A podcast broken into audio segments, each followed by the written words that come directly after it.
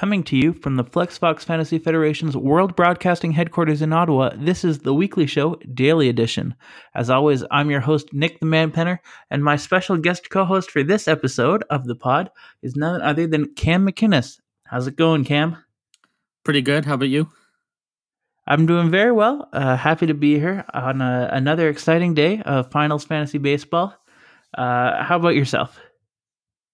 Uh, I'm I'm excited too. I'm excited for the season to be over so we can get into all the off-season commissioner work that has just been piling up and uh, start setting up next year and start picking out prizes for whoever the lucky winners are. Mm. Yeah, lots of prizes to give out soon. Uh, now, Cam, I think it's fair to say that your your season ended in a, a bit of a disappointing fashion. Uh, as you look back on sort of the arc of your 2018 season, do you have any sort of thoughts you'd like to share at this time? On one hand, I was disappointed because, like, obviously, I won the championship last year, um, and I was expecting to do better. But at the end of the day, I won the championship last year in kind of like a hacky way with all the RPSPs, and my team just isn't that talented. So I wasn't like all that surprised that things kind of fell apart in the end uh, we just kind of crashed back down to earth, like where it probably should have been. But whatever, there's always next year. Yeah, there is. That's a, a fair and pretty balanced view, I would say.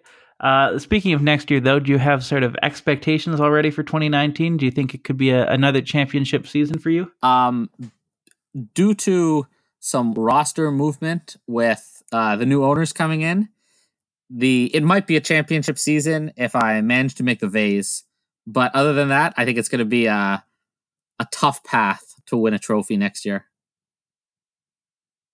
Mm, I see. Well, good luck with that. Uh, tough road ahead, it seems. But uh, for now, we can talk about the matchups that are going on this week that do matter.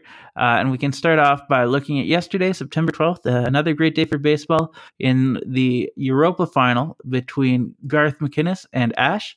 Uh, as we were saying, Ash had taken a, a, pretty commanding lead in the series overall, but it looked like Garth M might be posed for a, a bit of a comeback on the, the 12th, and he did do that. Uh, he finished the day with 45.2 points compared to 26.1 for Ash. So eating into that deficit uh, by a, a good number of points there. Uh, a lot of that came from Blake Snell, who had a 23 point start. Uh, also, Felix Pena with 15 and a half points, uh, both for Garth M. Uh, Trevor Richards, though, a disappointing negative 0.5 outing. Uh, that's uh, that's not what you want to see. On Ash's side, he did have some bright spots. Nolan Arenado is just incredibly hot this week, 11.7 points. That's just a, a, very impressive total again. And in his lone start, Ash had Daniel Ponce de Leon going uh, for St. Louis against Pittsburgh. He managed five innings and eight and a half points, so good but not great. But that was almost all that there was for Ash. So it was Garth M's day. Uh, Cam, do you have any feelings about uh, yesterday in particular, or this matchup um, in general? I've been impressed. I mean, Ash's team is just like unreliable and inconsistent, and that's why he was he had such a bad record this year. But he does have good players like Arenado, Javier Baez, Gary Sanchez. Like when even some of those guys click, like Ash has put up some big point totals. So I guess it's not that surprising that he's doing pretty well. Um I'm trying to do some math here. So I guess he was at like already at about 130 uh at the end of yesterday. So like that's 3 days in at 130. He's on pace for close to 300 points. Um I don't think he gets to 300 points, but it's a pretty strong performance. Whereas my dad was only at 99 yesterday. Um so that looks more like a 200 point week, if that. Yeah, uh, Blake Snell, he got good. My dad got good pitching, and just the offense didn't really come through. But I think it's more just like Ash's team, specifically Nolan Arenado, is just like really clicking right now. Hmm. I mean, when you're hot, you're hot, and that certainly seems to be the case for Ash right now. Uh, he was obviously looked at as something of a long shot coming into Europa, but he's managed to get his team going. Uh, Arenado, especially, has just been off the charts for him this week. So that's what counts uh, some of the time. And if he is able to keep this going, I don't see why he wouldn't be lucky enough to to get the three in a row necessary to win Europa. Yeah, are we are we talking about today as well? Because it's like super late and all the games are over, basically. Okay, we'll get to that. We'll get to that. Uh, but for now, we can talk about the third place matchup on September 12th, too. Uh, as you were, will recall, uh, things had sort of evened up a little bit, but it looked like Flexbox might be able to take a, an edge over Ryan in that all important third place matchup. Uh, and that indeed was the case. Uh, yesterday, uh, Flex put up 66.8 points, almost doubling up Ryan, who had 38.8. Uh, for Flex, he had a, number of good performances yesterday. Uh, one in particular was Yasmani Grandal. As we've been saying, a lot of value out of that catcher slot with 7.3 points. But again, he had those three starts Strasburg, Carrasco, and Severino. Uh, all great starts. Uh, some bullpen help too. On Ryan's side, he only had one start from Chase Anderson. That was four innings, eight and a half points. And he did have a couple good offensive performances. Uh, but in the end, it really was Flex's day. Uh, you know, Cam is someone who's been watching the playoffs, seeing these two teams in the, the third place matchup. Uh, would a would um, a Flex that, that's what I'm hoping for, to you? Because if he wins, then he gets the third place prize, and if he's getting the prize, he's out of the loop for what we pick for him, which allows us some more flexibility in getting him something really stupid. Um, but no, I think Flex was the favorite coming into this matchup, but I've been impressed with Ryan's ability to stick with him. Hmm. I mean, Ryan's. I. I don't think it's been a terrific start to the week for either of these guys. They're doing well, but you know they could be definitely doing better. Uh, I think on paper it really should be flexes. So the fact that Ryan has made this competitive is interesting. Uh, really, though, I think it's going to come down to the the pitching, and it seems like Flex has a, a definite edge One there. thing that I think is yesterday. interesting in this matchup is um, Flex's team has a lot of Chicago Cubs. Rizzo, Murphy, Kyle Schwarber, like three of his batters um, are Cubs. And I don't know if people are aware of this, but the Cubs right now are on this like ridiculous stretch where they've played something like 20 like 23 straight days without an off day. And because of the game tonight against Washington, that was actually a makeup game. They're going to end up going I want to say it was like 34, 35 straight days without a rest day. So Kyle Schwarber didn't actually play on September 12th, but you have to wonder if that's contributing to like Anthony Rizzo, big negative 2.6, Murphy, negative 2.3. You have to wonder if fatigue is getting to them. Although at the same time, Kris Bryant scored four points. So maybe he's just tougher than Flex's guys. Mm. Uh, that's some great insight. First of all, I, I, did not know any of that about the Cubs. Uh, you're right. Uh, it could be a fatigue situation.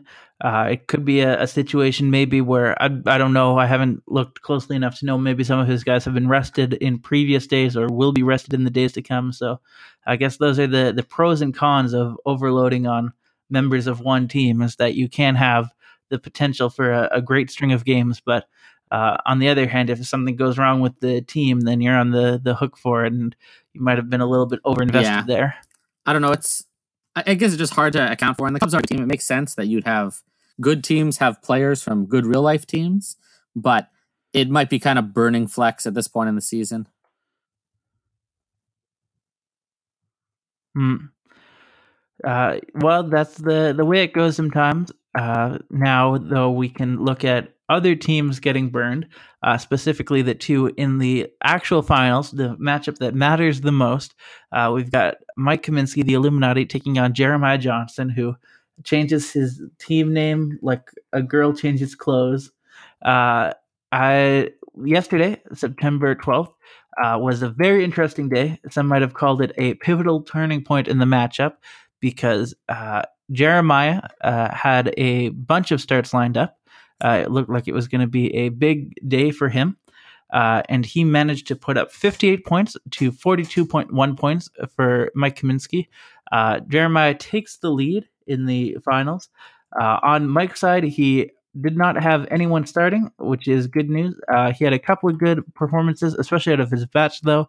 Jeff McNeil rolling that hot hand, Ryan Zimmerman uh, staying true to form. Uh, and then looking at the starts that Jeremiah got, Uh, in order, he had Gerrit Cole, Patrick Corbin, Wade LeBlanc, and Derek Holland, who scored 12, 12 and a half, 2, and 17 points, respectively.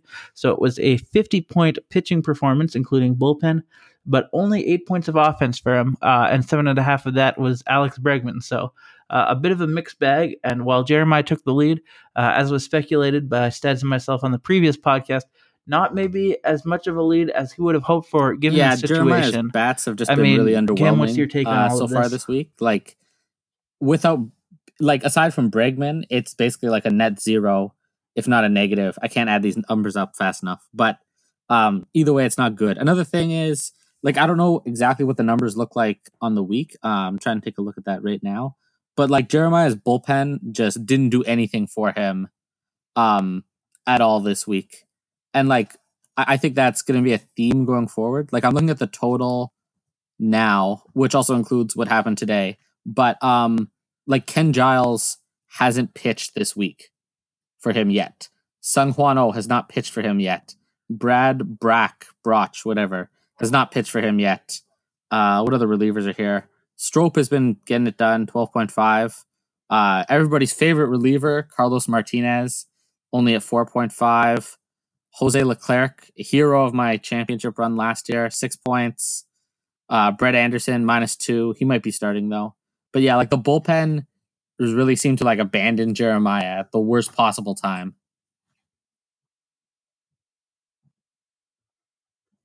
Mm. Uh, that's a that's a good analysis. I would say though that the one way of looking at that is that it probably means that a lot of those guys are going to go into games in the the next couple of days, and that could get a bunch of points down the stretch for Jeremiah. Uh, so it could actually help him out if that means guys are going into games later in the week.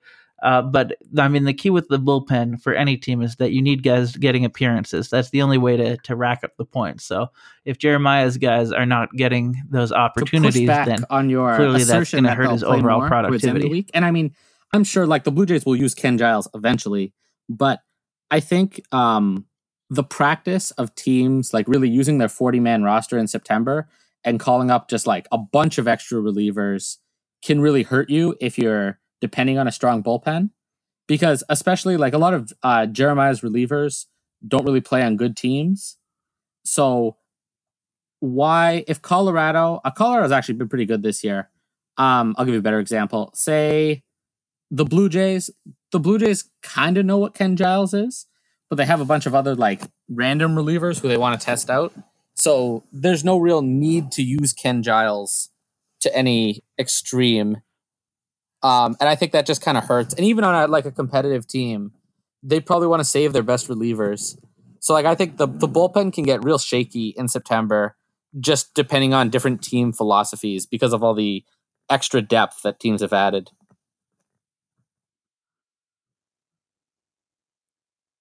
hmm Uh, you're right, uh, as always, and you're also right that that hurts the bullpen more than other areas. I mean, you always want to have your guys throwing at least once in a while, so nobody gets rusty, especially a, a guy like Ken Giles. But uh, it does decrease his opportunities, and you want to see other guys in high leverage situations, and the games are are a lot less meaningful. So uh, it can hurt your chances a lot, especially uh, in situations where you're uh, you've hold, hoarding relievers on lower end teams. So interesting to to see that perspective on on Jeremiah's folly. Uh, but we can also take a look. Uh, we're recording this very late, so late, in fact, that today has become tomorrow. Uh, but we will still look at the the results from September 13th in a preview esque fashion, but also just talk about them. Uh, going back to the Europa matchup, uh, it was uh, another good day for Ash. Neither of these teams had huge point totals, but Ash was the decidedly better one with 34.2 points compared to seven for Garth McInnes as of press time. That pushes the overall score to 168.4 for Ash to 106 for Garth McInnes. Uh, a couple of good performances today for Ash, uh, coming there uh, from Jerry Blevins. Uh, that's for Garth M, I should say. Uh, for Ash, uh, it was Javier Baez, who was great with 13.8 points, and Nolan Arenado, that's right, was 6.4. I mean, Cam, The one thing- realistically, it is kinda just depends on how Garth the M in this matchup? starters line up um, towards the end of the week because much like Jeremiah, Uh, my dad also hit six starters on Wednesday, but unlike Jeremiah, didn't have a bunch going today. Um, as far as I can tell from his team, uh, Corey Kluber's been like shut down or whatever for a period of time to get ready, so he like lines up to pitch in the playoffs. Um, so Jose Urena seems to be the only starter who's going. I think he's going on Sunday. But if my dad can uh, get lucky with some like other Sunday start pickups, that might give him a chance to get back in. But tomorrow will be really pivotal. I think it's tomorrow. Um, Ash has Kevin Gausman and Matt Boyd going tomorrow. So if those starts are quality starts, he probably widens his gap even more. And then of course Heaney and Ian Kennedy uh, go on Saturday.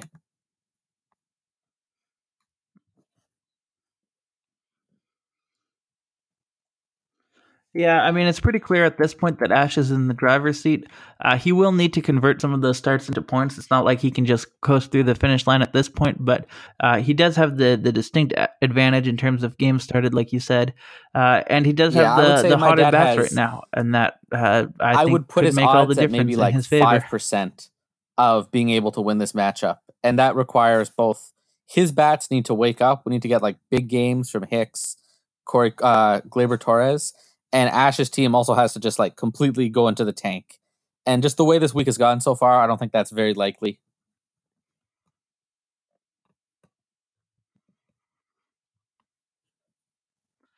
Yeah, I mean, it's it's possible, but I don't think it's anywhere near plausible to, to say that. Uh, but we can look now at the, the third place matchup today, uh, September 13th. Uh, it was, uh, again, a low scoring day in this matchup, too. A lot of teams have a day off, uh, but it was Ryan's day uh, to make things interesting 17.1 points, only 3.4 for Flex. Terribly low point total, but he still leads it 123.9 to 105.5 for Ryan. It's not like Flex had a, a lack of players going. He had all but one of his bats going, uh, and collectively they only put up 3.4 points.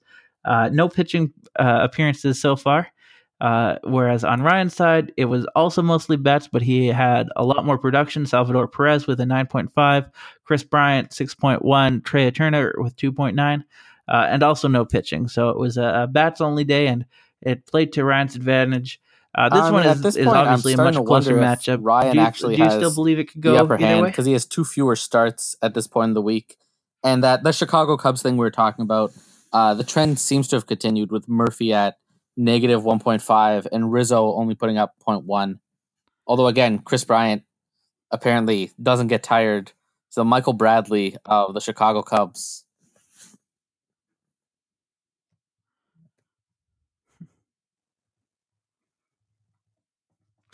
Yeah, uh, I guess I would say that uh, like Flex, in theory, if it's coming down more to bats, he should have an advantage because I feel like his offense is a, a bit more potent. But uh, right now, it seems like a, a real push situation. So it could be the the pitching advantage Ryan has that tips the scales in his favor. Yeah, uh, it also it really depends. does seem too soon I to tell. Flex this has one some probably will come questionable down to the, the starters coming up. But I'm looking at Sunday, and this Thomas Pannone at the New York Yankees uh, has the potential to be very, very bad. So I guess we'll see.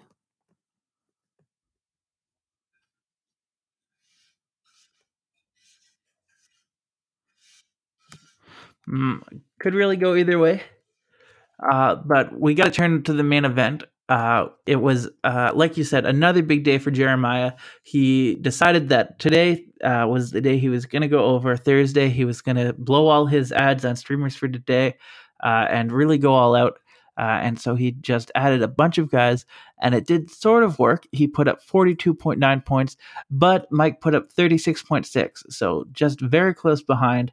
Uh, for Mike, he had a, a couple of good performances uh, on on the day that is today, September 13th. Uh, he had uh, Mitch Haniger still in progress, but with 7.8. Uh, he did have Clayton, Clayton Kershaw starting, and he got that quality start, ever important, with 15 points. A couple of relief appearances, too. Uh, and then on Jeremiah's side, he had 14.3 from Manny Machado, the, the biggest by far of his bats. Uh, and then looking at his starts, he got uh, 17.5 from Jason Vargas, a pretty good stream. But then he only got 2.5 from Joe Ross, 0.5 from Jeff Brigham, uh, and then negative two from Brett Anderson. So it was a real yeah, mixed bag. I mean, I mean it's impressive how and it, good it really Jason seems Vargas like the die went. is cast now on, on Um, Jeremiah's But it, it has to be disheartening for Jeremiah to throw out, I think, four starters today, and just to watch Mike with uh, Kershaw's his only starter today, and Mike has almost at this point in the night, with the uh, Angels Mariners game not yet done, Mike only has rounding here like six fewer points than Jeremiah. So while Jeremiah still does have the lead, I definitely think you can see the charges coming soon from Mike.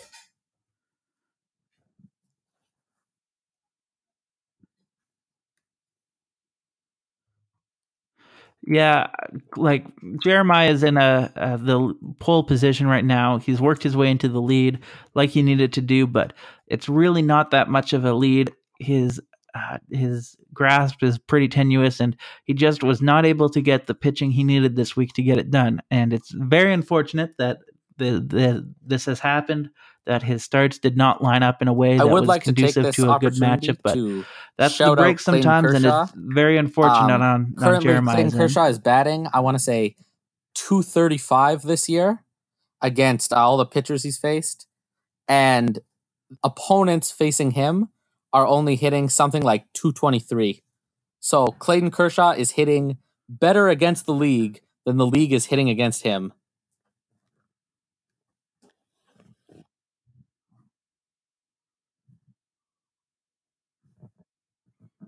Mm, that's a that's quite the stat. I mean, it, that says a lot right there. Uh, but so I don't want to. I don't think I'm giving away any trade secrets. Uh, I don't think I'm repeating anything I shouldn't be. But I was handed a little tip off about one way. Here's how Jeremiah can still win, uh, and it's two words: Hurricane Florence. Uh, because if you look ahead at the the coming days, uh, Kaminsky has two starts that are setting him up before he goes over on Sunday, presumably. Uh, Max Scherzer in Atlanta, uh, and that and that's on fr- Friday. Uh, and then on Saturday, he's got uh, Rich Hill pitching in St. Louis. Both of those games have the potential to be either canceled or delayed or just have the start scrubbed because of weather related to the uh, impending hurricane. And I mean, that's a, a consideration Yeah, I hadn't even thought of personally. of the United States, and so I think it would be very interesting to sort of like, check, actually track those weather My US patterns geography see what happens there. just not that good. So I'm trying to remember where everything is. Yeah, I guess Georgia is south of South Carolina. So that start could easily get uh easily get messed up. I don't know. I feel like it might be less of a problem in St. Louis cuz that's Yeah, more like inland. So my amateur meteorology knowledge, I think hurricanes don't do well when they're over land, but it could still be a storm though, right? I guess and rain out those games. Yeah.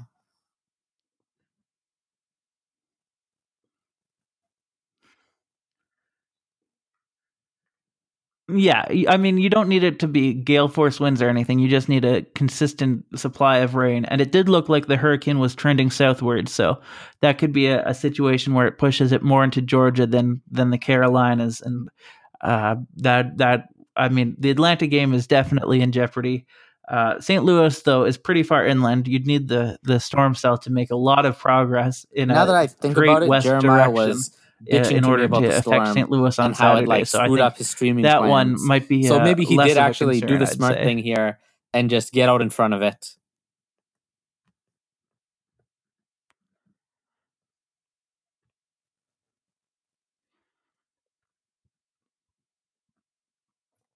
It's true, and I mean, if, uh, there are lots of different ways the storm could break. But assuming it heads up the East Coast, you've got you know big games in New York, Boston. Uh, all of those could be delayed, uh, even on on Saturday and Sunday. So uh, you're right that It would be these are these sort of acts of God you can't really account for. And if Jeremiah was seriously taking that Jeremiah into consideration when he the decided to go over today, uh, that full kudos to him. destroys America and destroys Western civilization as we know it, bringing Major League Baseball to an unsatisfying end. and bringing our fantasy league to an even more unsatisfying end with Jeremiah as our final champion. So that's something to look forward to.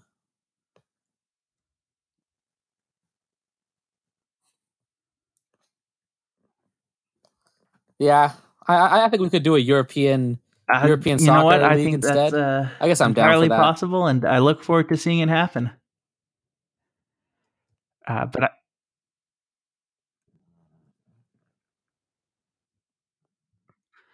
I, uh, so uh, as of when I last checked, if you search for bandy, the the sport that's kind of like hockey but not on uh, on Google, the one of the top results, like two or three, That's is just how to gamble on bandy. somewhere. and apparently it's been recently legalized. So uh, I would definitely do a fantasy bandy league with you.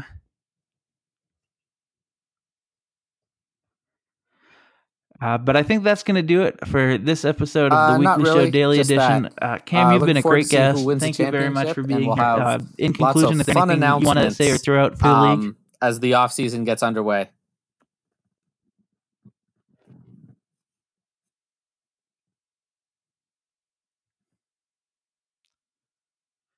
All right, lots to look forward to. Uh, but for now, all we got to say is good night and good fantasy.